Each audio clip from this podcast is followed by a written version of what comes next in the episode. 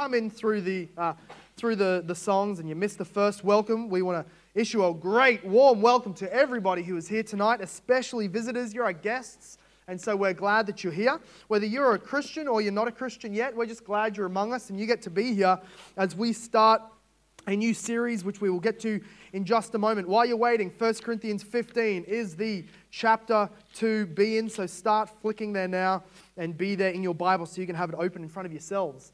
Before we get there, I just want to announce that we are in week eight, uh, which means we have two more weeks of fellowship group. Nope, you're supposed to go, oh. Mm. Get over it. That's fine. We'll pick it up next week and it, uh, next term, and it'll be great. But he, did you hear all those emotions? If you're not in a fellowship group yet, that's what you're missing out on. They love each other, uncoerced. They, they, they pine for presents and stuff like that. You guys let me down. Uh, anyway, but it's a great place to be. Get there, encourage one another. Um, if you don't know which one to get along to, now's a great time to jump in uh, so that you're ready to go for the next term. Um, there's three that meet all around the place, and in the next couple of weeks, I'm, I'm, I'm, doing the sort of monthly thing that I do. So I'm going to visit each of them over the next two weeks and do a teaching series on whatever the sort of leader and, and the group have decided would be helpful. Um, so uh, get your most controversial, most helpful, most evangelistic topics, whatever. And please remember, those fellowship groups are, as much as they are a, saint training, blessing, edifying time, they are also an outpost of the kingdom where we want to be inviting our friends who might not want to come to church and have me yell at them and have people sing around them, whatever. That's, that's too much for them. At least bring them to fellowship groups where they can hear the gospel, meet you guys, the friendly ones, before you bring them here, and meet all the weird ones. Uh, so please, please be doing that. And uh, also, we have youth group on Friday night where the, uh, the teenagers of this church and of our sort of uh, community come in and they hear the word preached and they uh, get together and they, they uh, pray with the leaders and, and they're being encouraged in that way. So be praying for that ministry. That's a great evangelistic ministry. Um, be praying for the leaders. They always need new leaders if you would feel inclined to serve in that way. Um, and they are doing great work that needs sustaining by the Holy Spirit.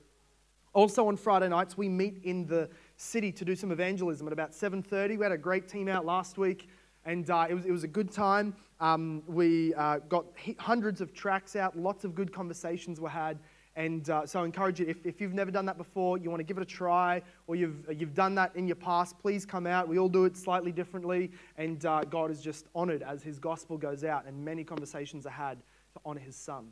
Uh, so invite you there as well. And uh, another exciting thing, but this one's this one you're going to have to wait for this one. Uh, this is September 18th. What do we have on September 18th? There we go. The excited crowd yells, "Stand firm!" Conference. Right. This year we have sort of changed uh, not changed much, but we, we've thrown a theme on it. It's, it's stand firm against wild beasts. We see in this chapter that we're going to be preaching from later, in verse 31, Paul says that because of the resurrection of Jesus, Paul did crazy things like go and fight wild animals in Ephesus. And some commentators think that that was just uh, symbolic for false teaching. I think he actually wrestled lions and came out victorious in the name of Jesus uh, for the gospel. That's what he, he did. But we're symbolizing it for our conference because we can't afford lion fights. And what we're, we're, meaning is, as Christians, as apologists, as evangelists, as faithful soldiers of Christ, we want to be those who lovingly for those around us and for the sake of the glory of God, we want to take on and approach and talk about and challenge the ideologies and idols of our day and uh, equip and teach other, uh, other Christians and ourselves get um, uh, equipped on how to answer and, and uh, uh, preach the gospel into the culture that believes things like the uh, you know, LGBT topic, the uh, gender ideology topics, the lack of exclusivity around the gospel, and can the Bible be trusted, and critical race theory, and all that sort of stuff. We want to approach it and attack it in a way that's helpful. So that's going to be September 18th during the day. And on the Friday night, so this is the last week of school term three.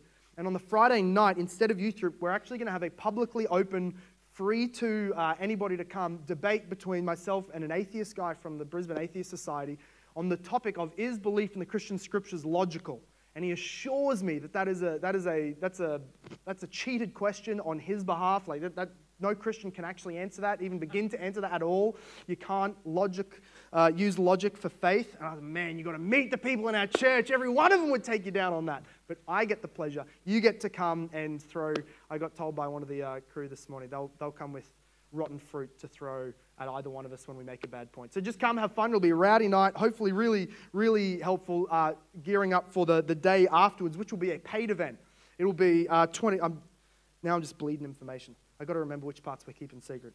20 bucks if you're getting the early, early bird ticket and 30 bucks if you're after that. There will be free resources for everybody that comes, Lord willing, because we have been proudly sponsored by Ligonier Ministries from America, if you know of them. They're a great ministry to uh, be learning from in terms of Reformed theology. They've decided to sponsor us for the conference, so that's exciting. And then we've got a guest speaker coming over the screen, which almost all of you will know the person's name and ministry and probably watched hundreds of hours of their YouTube stuff, and he's going to be joining us and stay tuned for the promo material to find out who it is.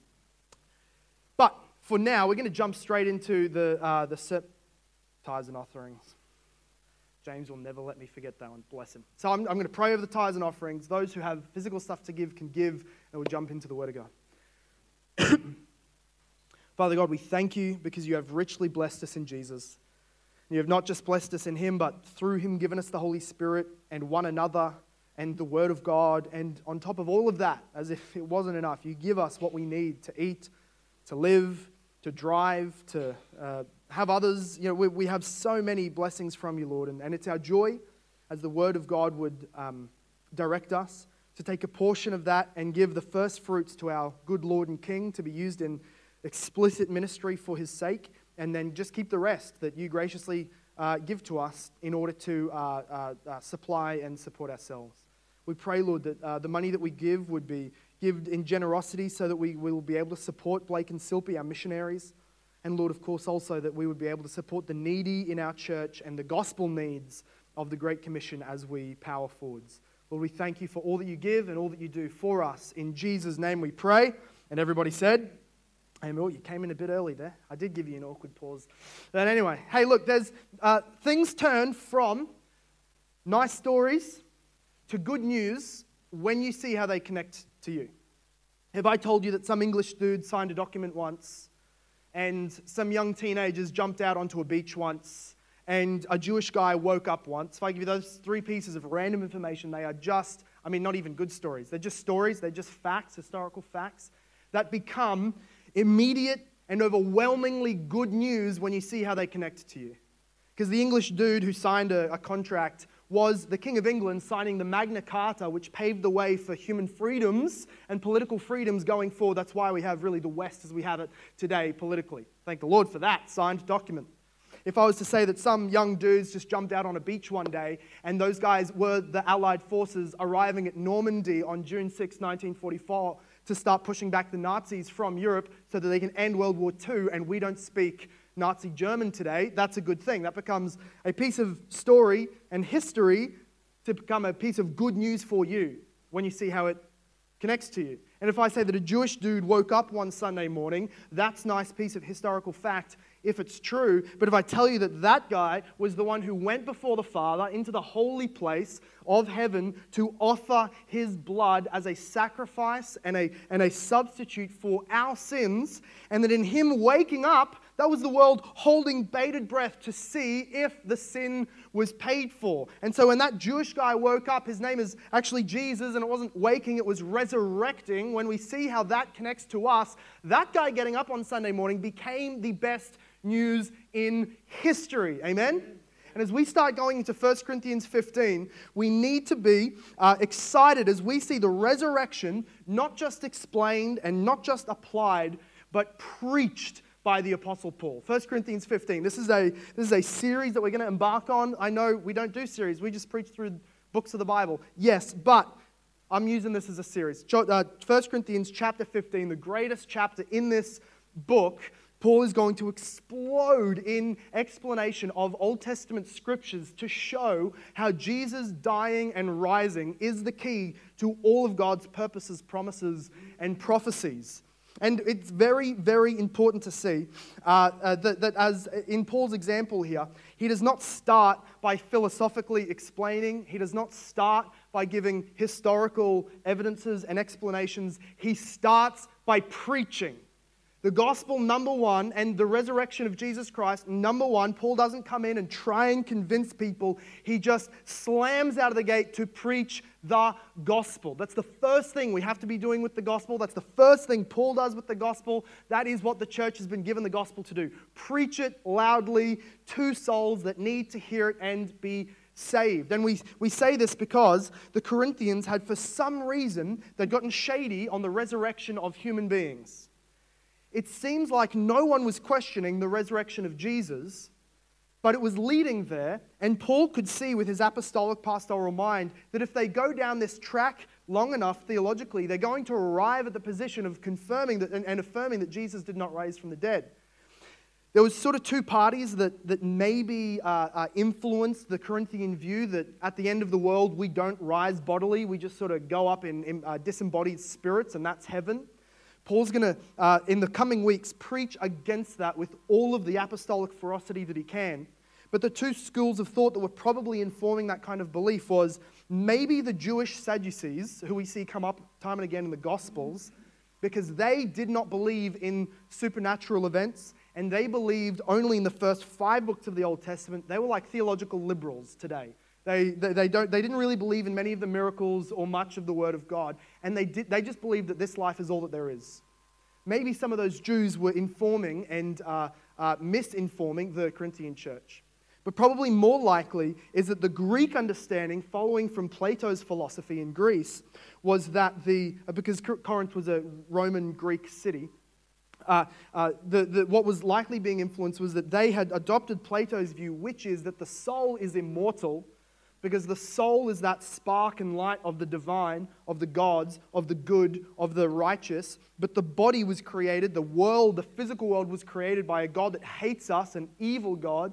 And so, final restoration, final salvation is that there is a promise that one day your body will break down and your soul will go free and will live in a disembodied heaven forevermore, or whatever it would look like one of those teachings had gotten into the Corinthian church and started to confuse them, such to the point that the people reporting to Paul what was going on in the church of Corinth brought this up with them. They have a faulty, imperfect uh, uh, view of the resurrection, both of Jesus and his church. And so Paul starts to get fired up and start preaching about the resurrection as he writes. I wouldn't have wanted to be the scribe at this point who's writing down the book of uh, Corinthians for him. His hand would have been on fire. It would have been insane at the pace that Paul goes. Now, my iPad is completely stuffing up at the moment and not responding. So, pray for that. Amen. Let's go. Let's see if she works. No, no faith. Ye of little faith. I'll have to preach off my phone. I can hardly see this. All right, so 1 Corinthians 15. I'm going to read the first four verses. This is a big chapter. We're going to take seven sermons to go through all of it. And uh, there is going to be uh, uh, available on our website at some point, maybe through the app. I don't know how it all works yet. We're going to be developing study guides for each sermon so that afterwards, either, you know, some of you are teachers and you have opportunities to do Bible studies at school. Some of you are youth group leaders and have opportunities to do midweek stuff with the kids. Some of you just have non-Christian friends that you want to lead to, the, uh, lead to Jesus Christ. Some of you are fellowship group leaders, so that might be helpful. We're producing a study guide. I've produced the first one for this sermon. will be available during the week. And it's just going to be helpful breakdown in ways that are good for group discussion and study. So keep an eye out for that uh, because we want this teaching on this uh, passage of, of powerful scripture to be long lasting and helpful. So let's read chapter 15, verses 1 through to 4. That's what we're going to uh, uh, be expounding tonight. 1 Corinthians 15, chapter, uh, verse 1. Pardon me. Paul says this Now, I would remind you, brothers and sisters, of the gospel I preached to you which you received, in which you stand, and by which you are being saved, if you hold fast to the word I preached to you, unless you believed in vain.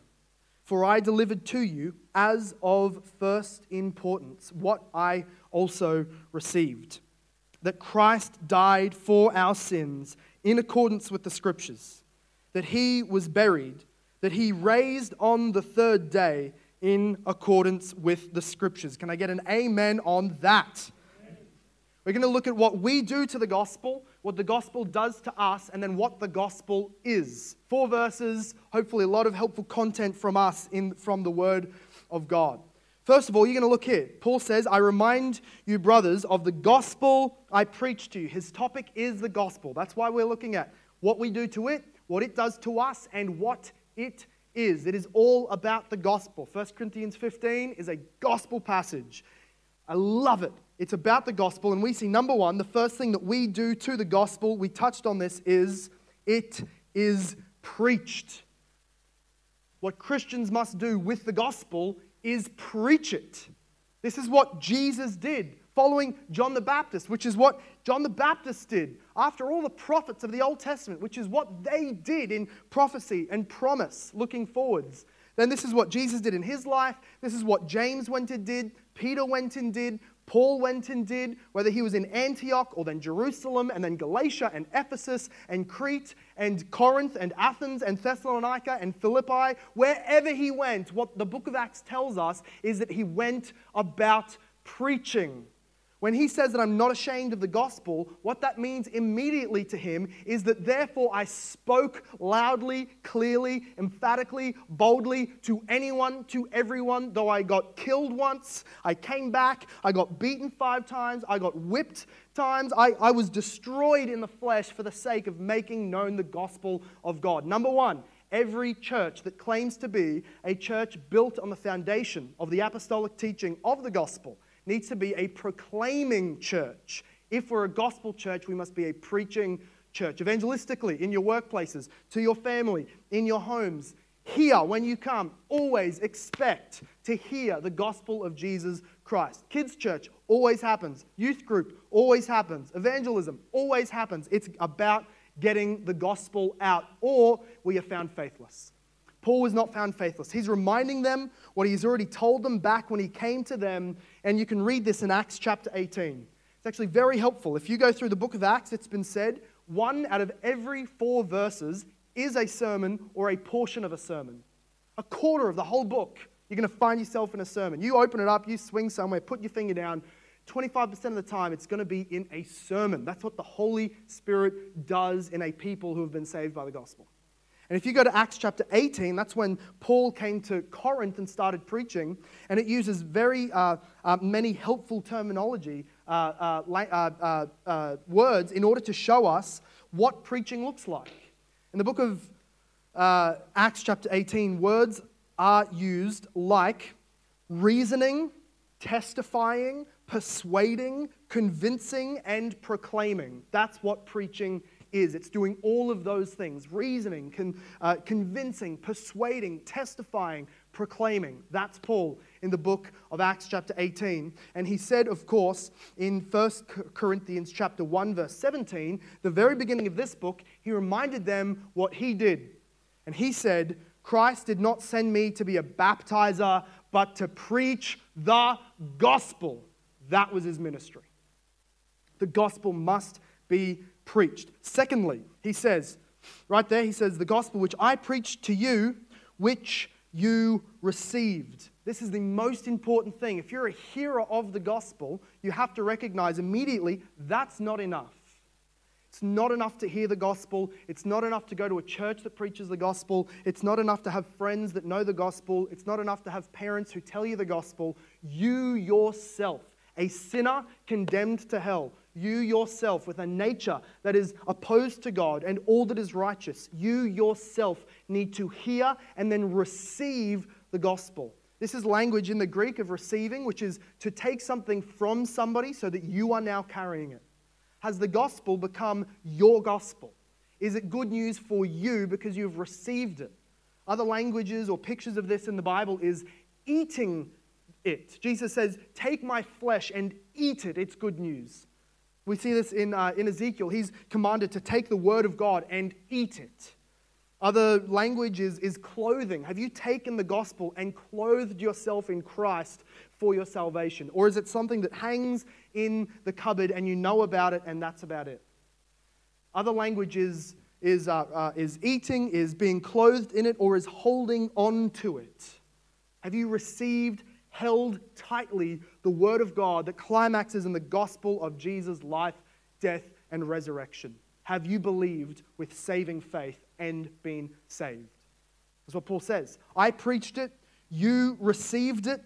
And of course, we see the, trend, uh, the, the, the, the, uh, converse going on in those who are not believing it. The, the error is that they're not receiving. We, we see in 1 Corinthians chapter 1, the very next verse from what we quoted earlier, chapter, sorry, verse 18. He says, The word of the cross, it's the gospel, is folly, meaning foolishness. It's foolishness to those who are perishing, but to those who are being saved, it is the power of God. What's the difference between the gospel going out and you just going further towards damnation in your sins? And somebody else who the gospel is going out and they are coming closer to salvation or awaiting the day of, of being received into heaven. What's the difference between those two people? Ultimately, God's election, ultimately, regeneration. But, but what in the lived experience of those people makes a difference? Somebody has either received or rejected the gospel. And make no mistake, whenever the gospel is preached, one of those two things is happening. You are either receiving it or you are actively suppressing and rejecting it. And God sees no neutrality.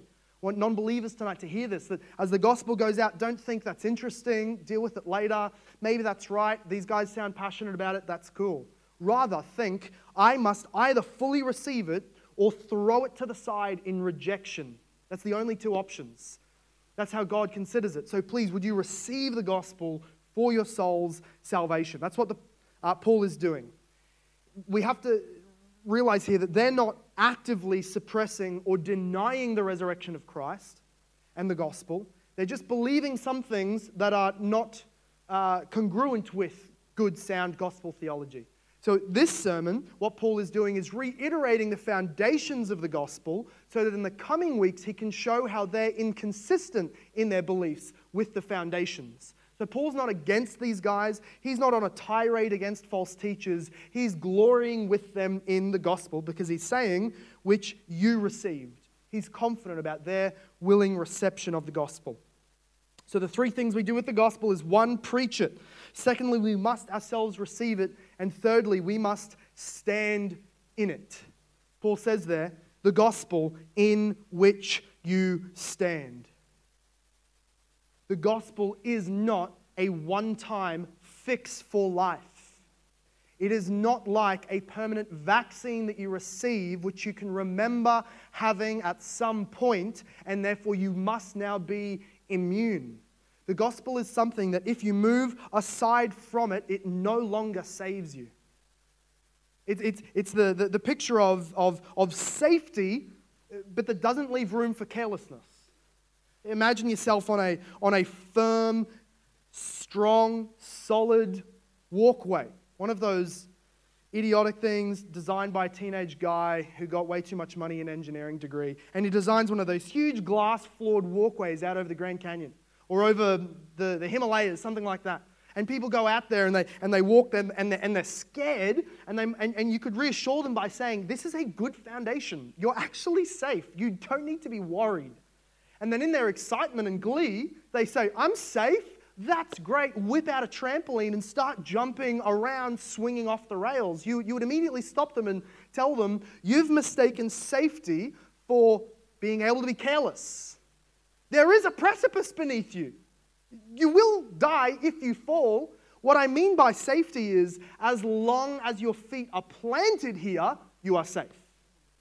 The gospel is something that you cannot simply remember believing at a time, but every day that you breathe, you must be still standing on its foundations. If it is something that is away from you, it no longer has its saving benefits for you.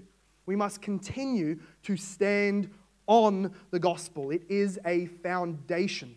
In other words, Paul is telling us to be those who stand on the foundation of the gospel we are those who new teaching comes in and it's checked and tested by the foundations. If it doesn't fit, it doesn't go on the building.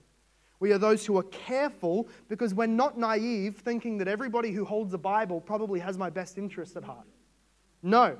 even in the pages of the New Testament. There are wolves rising up who are money hungry, who just love abusing people, who are inspired by Satan and filled with demons, or who love the, the, the falsehood and hate the truth.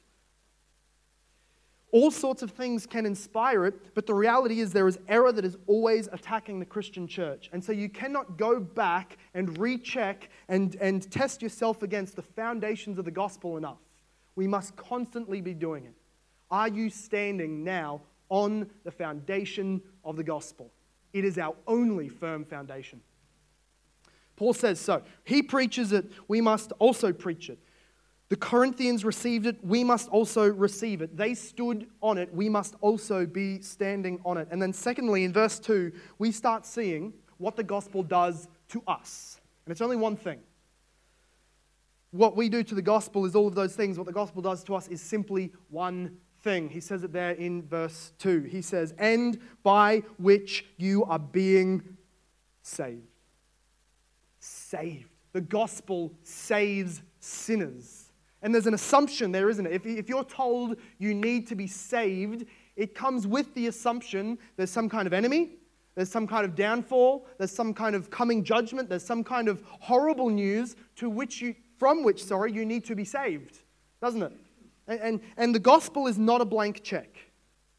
The gospel is not, God will save you from, fill in your worst fear if you trust in Jesus, if you come to Him, if you become a churchgoer.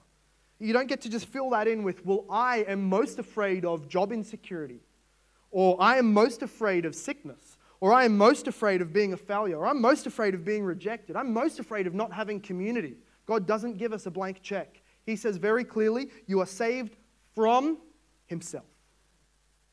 Because God has promised to judge sin and he doesn't break his promises. And so God will either judge your sin in your eternal death, you'll, you'll start having a taste of that through those things suffering, sickness, pain, neglect, rejection on earth. Yes, but the coming judgment is far worse and it is eternal. That is the payment of sins.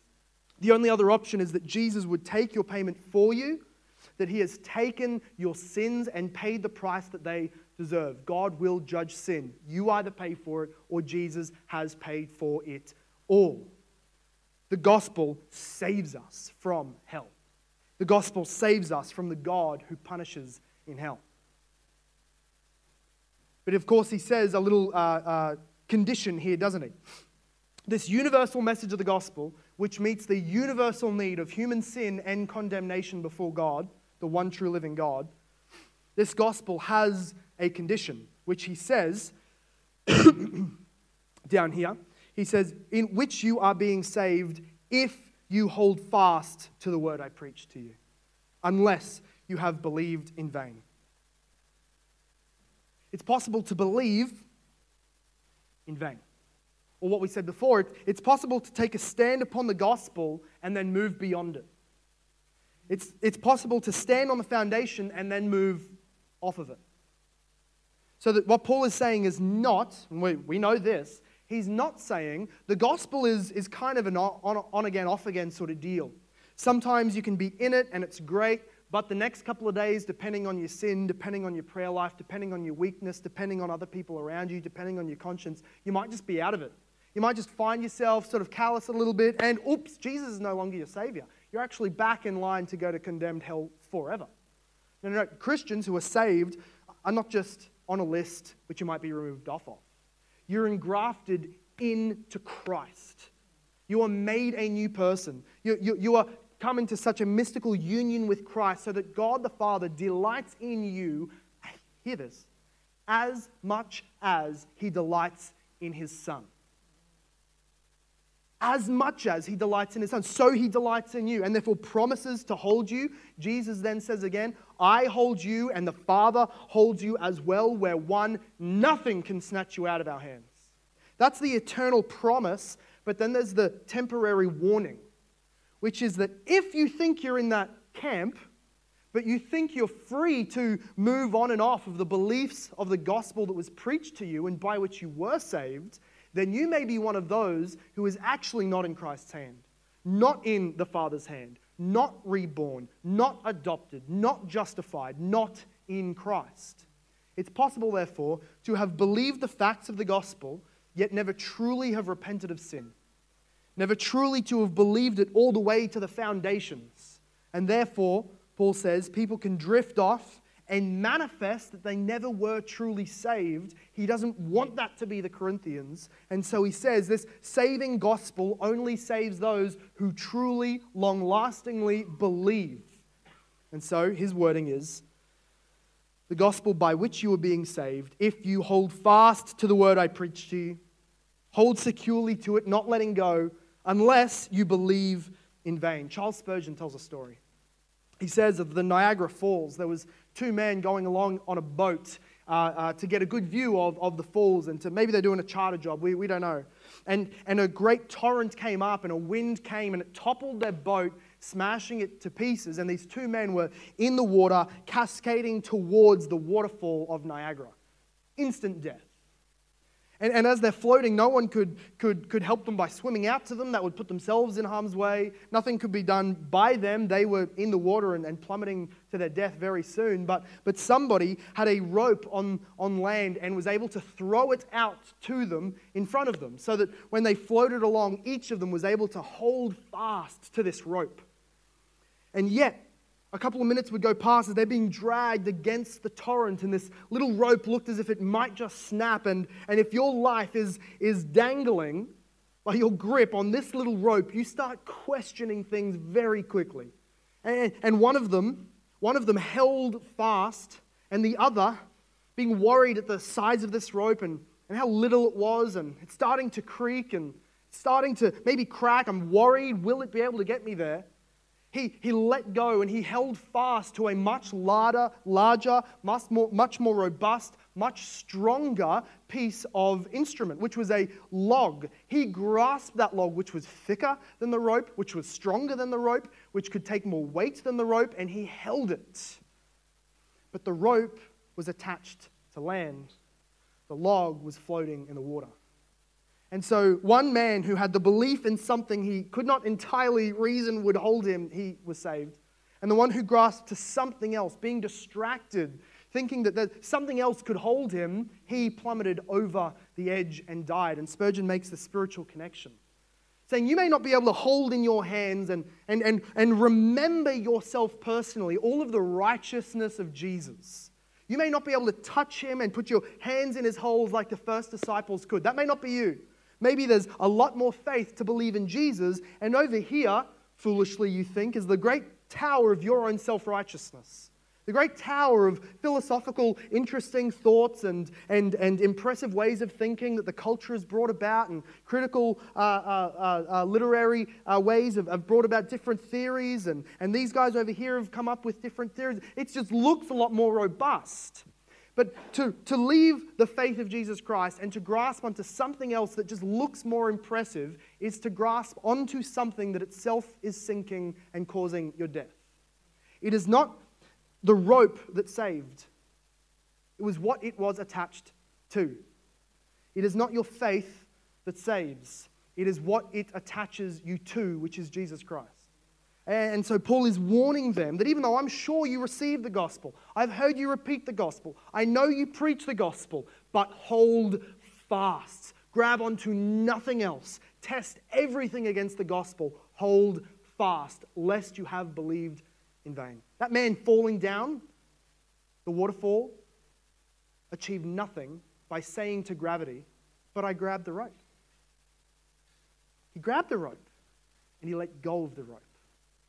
Paul doesn't want the same thing. But I need to answer this question what does Paul mean when he says that the gospel is that by which you are being saved? That starts getting our Catholic friends excited, makes us reform guys a little bit worried. Being saved? No, Paul, error. You mean we were saved. There's not ongoing salvation, it's one faith, believe, justified, right? The Catholics want to say there's a process of being called into the righteousness. There's a process of being forgiven throughout your life, and if you don't make it, you go to purgatory, burn off some of that sinful calories, and then you go to heaven. Well, what's Paul meaning when he says, Christians, you believe the gospel and you're still being saved? What he's uh, speaking to is, is the reality of the different tenses or, or, or states of sin in the life of a human being. Firstly, there is the sense in which the gospel saved us, one time for all time, finished work. That was when you first believed. The penalty of sin was completely removed from you. You never have to go to hell. It's not hung over you as a threat. God has no condemnation for those who are in Christ Jesus. Completely done. Saved, past tense. That's justification. There's a sense, though, ongoingly, that we must continually be saved from the presence and the power of sin.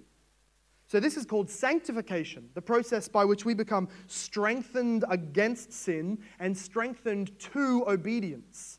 The process of mortification, the Puritans would say, which is killing, killing sin, and vivification, coming to life towards righteousness. The two parts of sanctification dying to sin, being made alive to righteousness. That's, that's being saved. We are being saved by the power, from the power of sin. And then, thirdly, there is the, the, the fact that we are saved future from the presence of sin. That's glorification. Jesus comes back, which we'll read in the rest of this chapter. He appears, resurrects us up out of the ground with a cry of his own voice, and takes us to be with him forever. There's no more disease, no more tears, no more, no more pain, and no more death. That's what's coming. That's glorification. Now, what Paul is meaning here is that while the gospel saved you, and maybe he's using the ongoing sense to say it's continually saving more people. And the Corinthian church is growing, so it's saving you there in Corinth. But also, maybe part of the tense is that he's meaning sanctification. That the gospel is not something you start the Christian life with, and then you better beat yourself with law and study and hard work that is all on your shoulders if you want to get more holy. But rather, it's the gospel. Every day, what we need, the bread and butter of Christianity is the remembering that Jesus died for my sins and rose on the third day. That's the power of all of the Christian life, not just conversion. That's what Paul's saying. Three tenses of salvation because there are three different ways that sin permeates us. and now we get to the exciting part. Now we get a little bit loud. Sorry for being so quiet for so long. Now we're into verse 3. This is what Paul says. Now he's talking not just about what we do to the gospel or what it does to us, but what the gospel is. Verse 3, he says, For I delivered to you as of first importance. This is what the gospel is it is of first importance. There is nothing to any individual, whether they know what the gospel is or not, there is nothing more important than the good news of Jesus Christ for salvation. That's why we have to get it out to people. That's why we have to press it on our friends and invite our loved ones. That's why we need to be reminded ourselves constantly Am I living? Am I thinking? Does it look like I actually believe that the most important thing in my life is the gospel? Or is it my income? Is it my popularity? Or is it the career? Or is it the investments? Or is it my, my legacy? Is it something to do with me? Or, or maybe social needs? And, and churches get caught on this. There's lots of good stuff the church can do and should do. None of them are first importance except for believing and proclaiming that Jesus died for sinners and rose again. First importance. Is it first in your thinking? Is it first in your affections? Primary? The most, the strongest thing you feel about is that Jesus died for you and rose again? And is it primary in your actions, in your schedule? Does everything that takes time, that can never be redeemed again, that is used up and gone for eternity, and we give an account on the last day. Does everything you put on your schedule go through the prism of Jesus died for sinners? Does it look like I'm making this decision in light of that? It's of first importance. Nothing else even compares. And then he says that the gospel is received. He says, I delivered to you as of first importance what I also received. And I hear you. Very good question. You're saying we've already covered the received part. Please don't do this again. but this is a received in a different sense. Firstly, he was saying that, back in verse 1 that the hearers need to receive and believe on the gospel.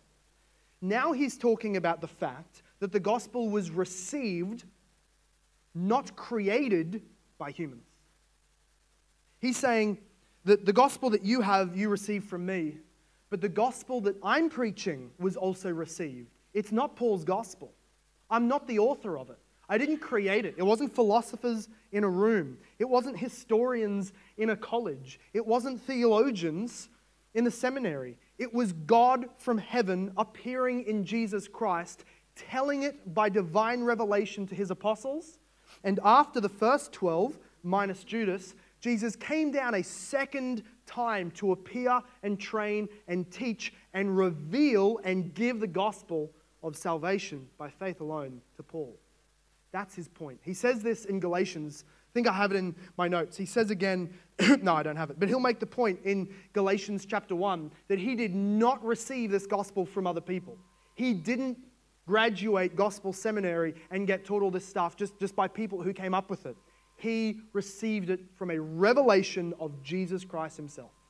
So as we start going through the gospel, maybe you're not a Christian, and you, yeah, classic, all beliefs are the same. Everybody sort of has an old book that sort of gets handed down and changed with the ages. People come up with all sorts of wacky stuff all over the globe. I'm glad you found something that gives you peace. No.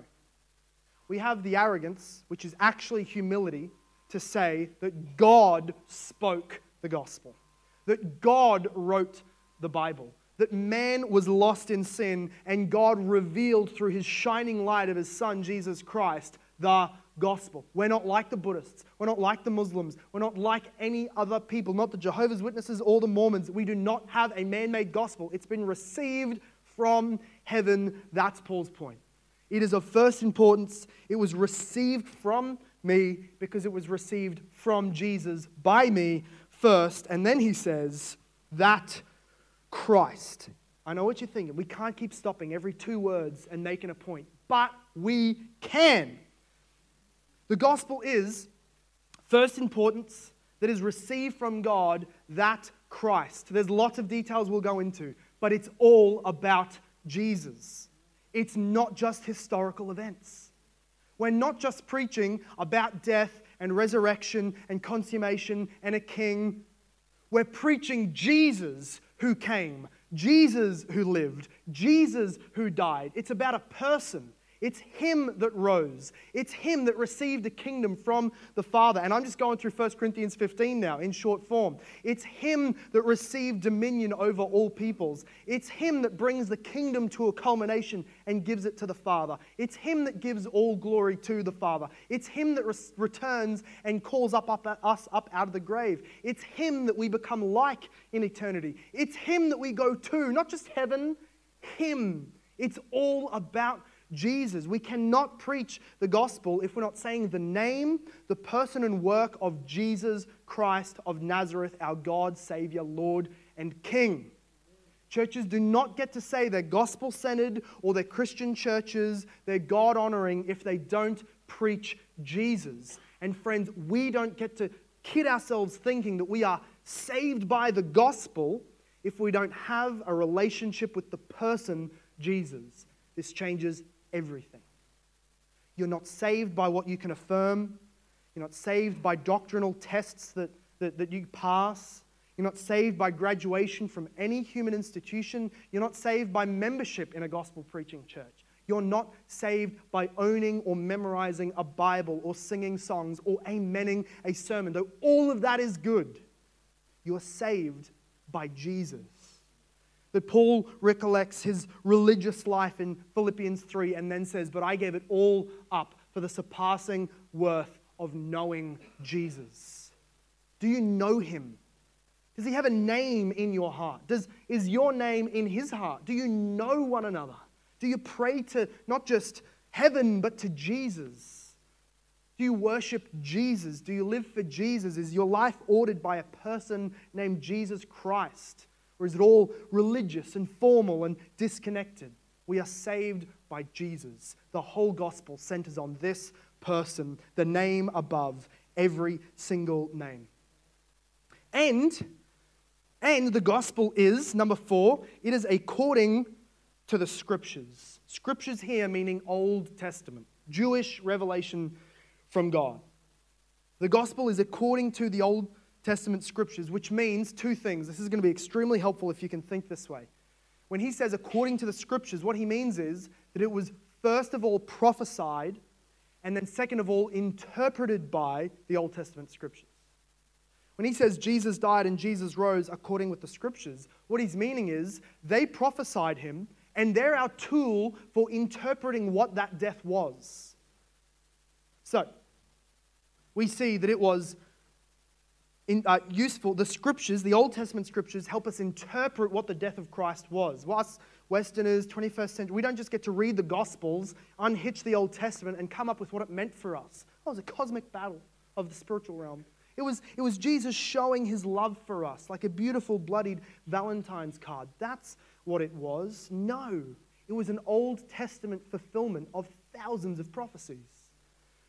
Jesus believed this. He believed, even before a word of the New Testament was written, he was able to open up the Old Testament and do a Christ centered Bible study.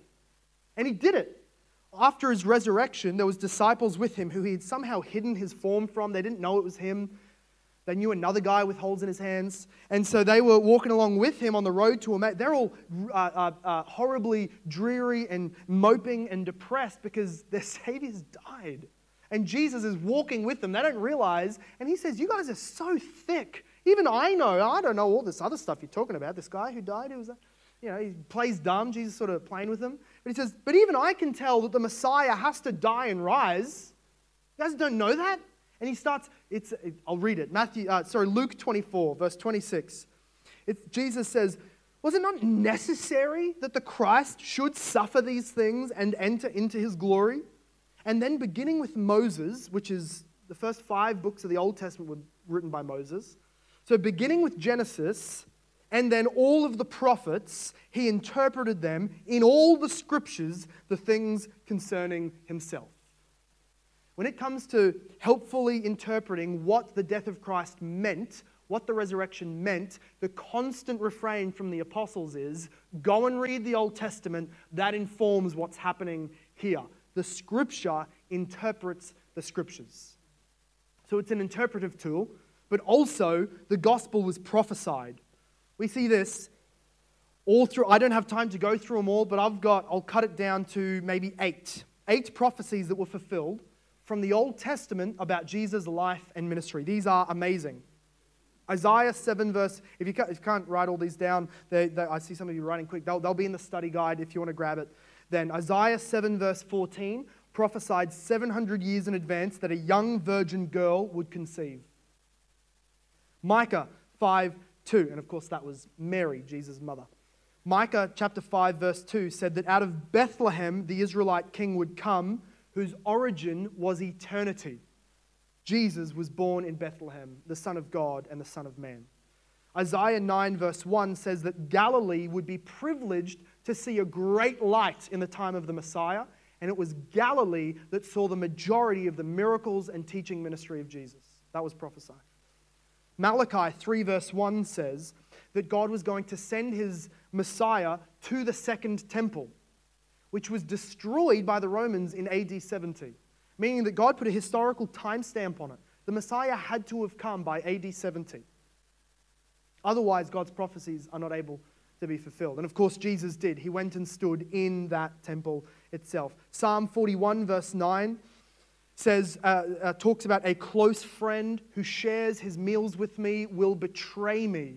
And that's a prophecy of Jesus Christ, who Judas, as Jesus shares a meal with him, he's planning how he will go and make some money to betray Jesus. Psalm 22, verse 16 says that the, the Holy One will be dying with pierced hands and pierced feet. And that uh, the design of the crucifixion was not even invented for a few hundred years. Psalm verse 16, verse 9 says that the Holy One of God, the Messiah, will die but not rot in the grave. Something will happen before the rotting takes place. That was the resurrection of Jesus. And of course, Isaiah 42, verse 6 says that, that the Messiah would take his light to the nations and salvation will reach all of the earth. This is, of course, foreshadowing the Great Commission that the apostles would go out and proclaim. Eight points at least, hundreds otherwise, that the gospel of Jesus Christ was completely prophesied and confirmed of Jesus Christ uh, in the Old Testament scriptures. And then we see, so we've seen that the gospel is of first importance, that it was received from God to mankind, that Christ, that it is all about Jesus Christ, that it is according to the scriptures, and now we see that Jesus died for our sins. This is the message, this is the content of the gospel that Paul says here. Christ died for our sins. And the Old Testament paints pictures and helps us interpret what that means through Leviticus 16 and the Day of Atonement, or the Passover in Exodus chapter 12, or Isaac who would go and be the son dying, uh, uh, uh, the son of promise who was dying. All of these ways of foreshadowing was showing us that when Jesus died for our sins, it means that he took our legal guilt, bore its penalty, and died under the wrath of God. That's what it means. Christ died for our sins. This is called penal substitutionary atonement. Remember it and get it tattooed on your chest or arm or feet or forehead if you need to remember it. Penal substitutionary atonement. Many people will look at this and say, look, enough of all of this wrath of God stuff. It's not in Paul's most rudimentary foundational summary of the gospel. Look, where's the wrath of God here? Christ died for our sins. What that means is, you know, like I got a piece of pizza for you. For just means for your benefit. Jesus died for us. There's no substitution, no wrath of God. It's not there. And friends, it's right there. The entirety of Old Testament penal substitution is right there in that text, in the word for. That Greek word huper is the word that means on behalf of. It can sometimes mean, like in Romans 5, verse 2, for the benefit of, as in Jesus died for the ungodly. He died for the benefit of the ungodly, but not here, not in this text, because Jesus cannot die for the benefit of sins. He died for the benefit of sinners. But in this context, it absolutely, unquestionably means that he died on behalf of our sins. The death penalty is something that is penal and legal and guilt deserving, uh, uh, uh, earning in the Old Testament. Death is the death penalty. For is substitutionary language that Jesus went for us to the cross and that his dying was that penalty we deserved to pay because our sins, as, as Isaiah 53 says, were carried by him. It was imputed to him, Isaiah 53 says. So, right there in Paul's most foundational summary of the gospel, Christ died as a penalty, substitution, atonement bringing Savior for our sins. That's the heart of the gospel. And on the back of that, he then says, which of course was according to the scriptures, that he paid it all. According to the scriptures, we see this promised in Genesis 3, verse 15. The very beginning of the Old Testament, when God promised Satan that he will send a human to crush the head of that snake. But that snake would bruise that man who was coming. That was the crucifixion foreshadowed, promised.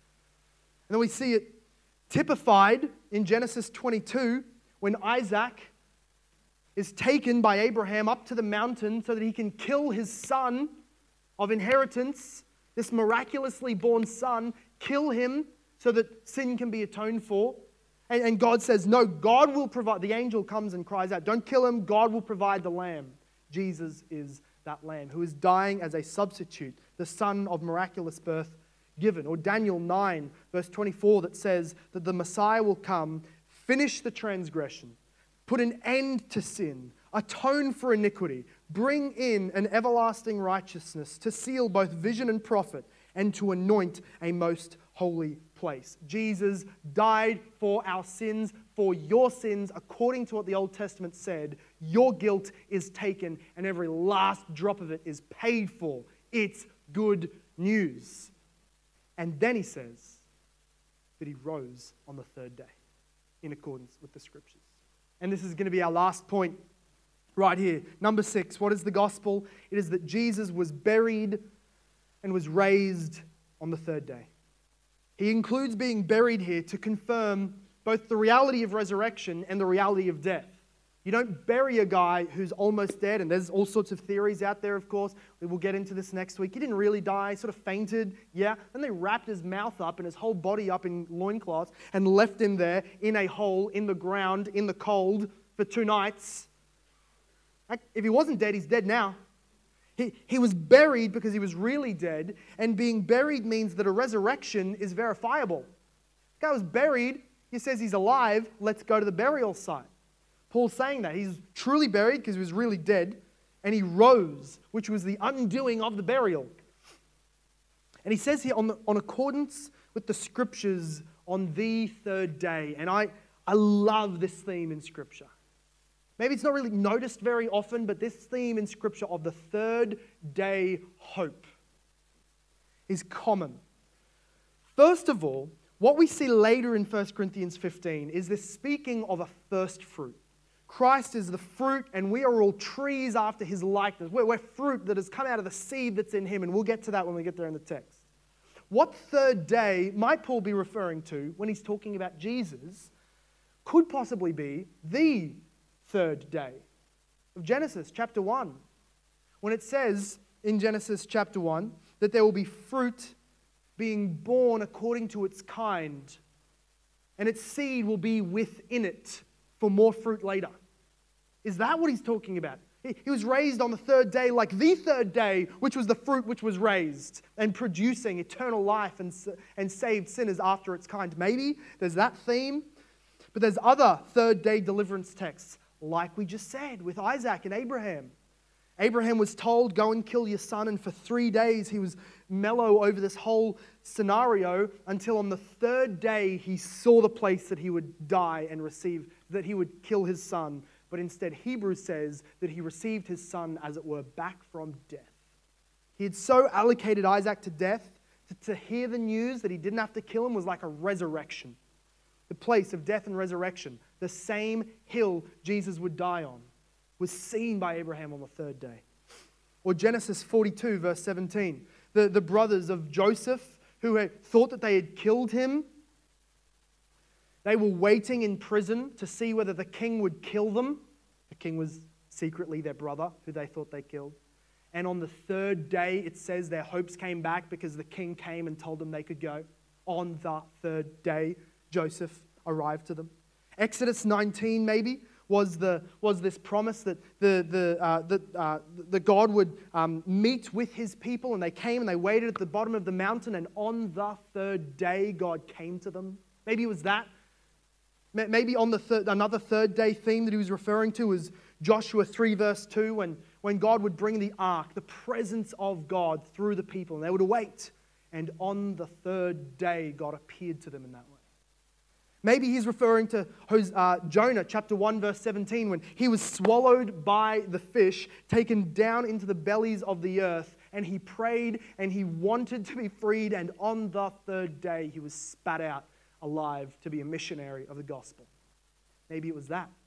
Maybe the third day spoken about is, is prophesied by Hosea chapter 6, verse 2. When God's saying, I'm going to wound my people and hurt them for their sins, but it will not be forever.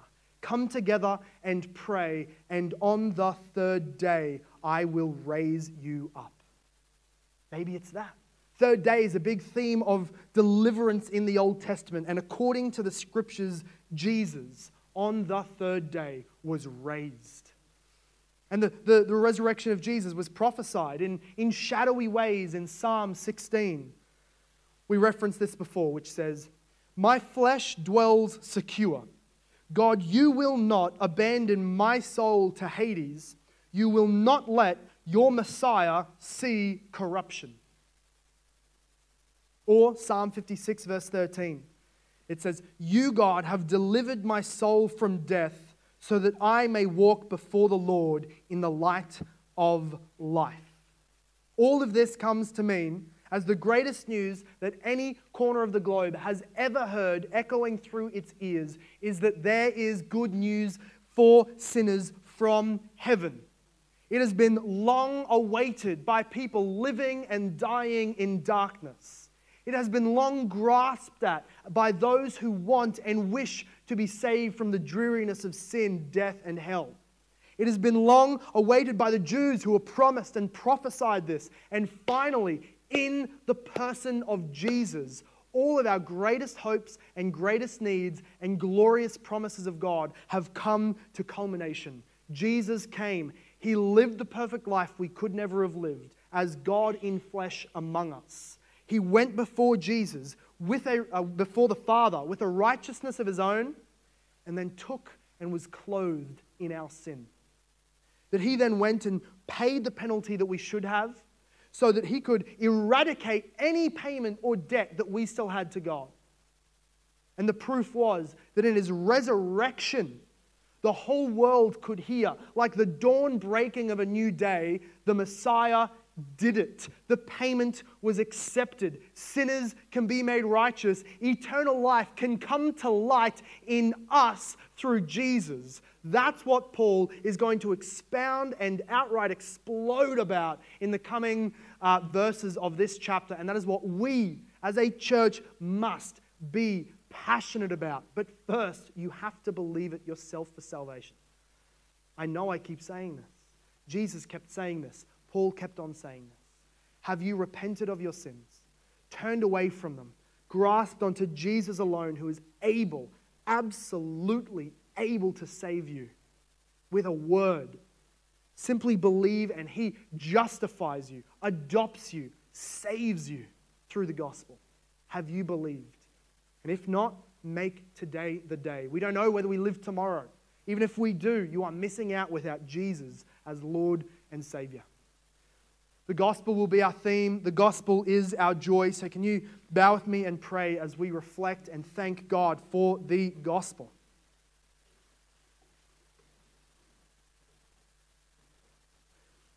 Father God, there is no greater news than to know that Jesus is alive.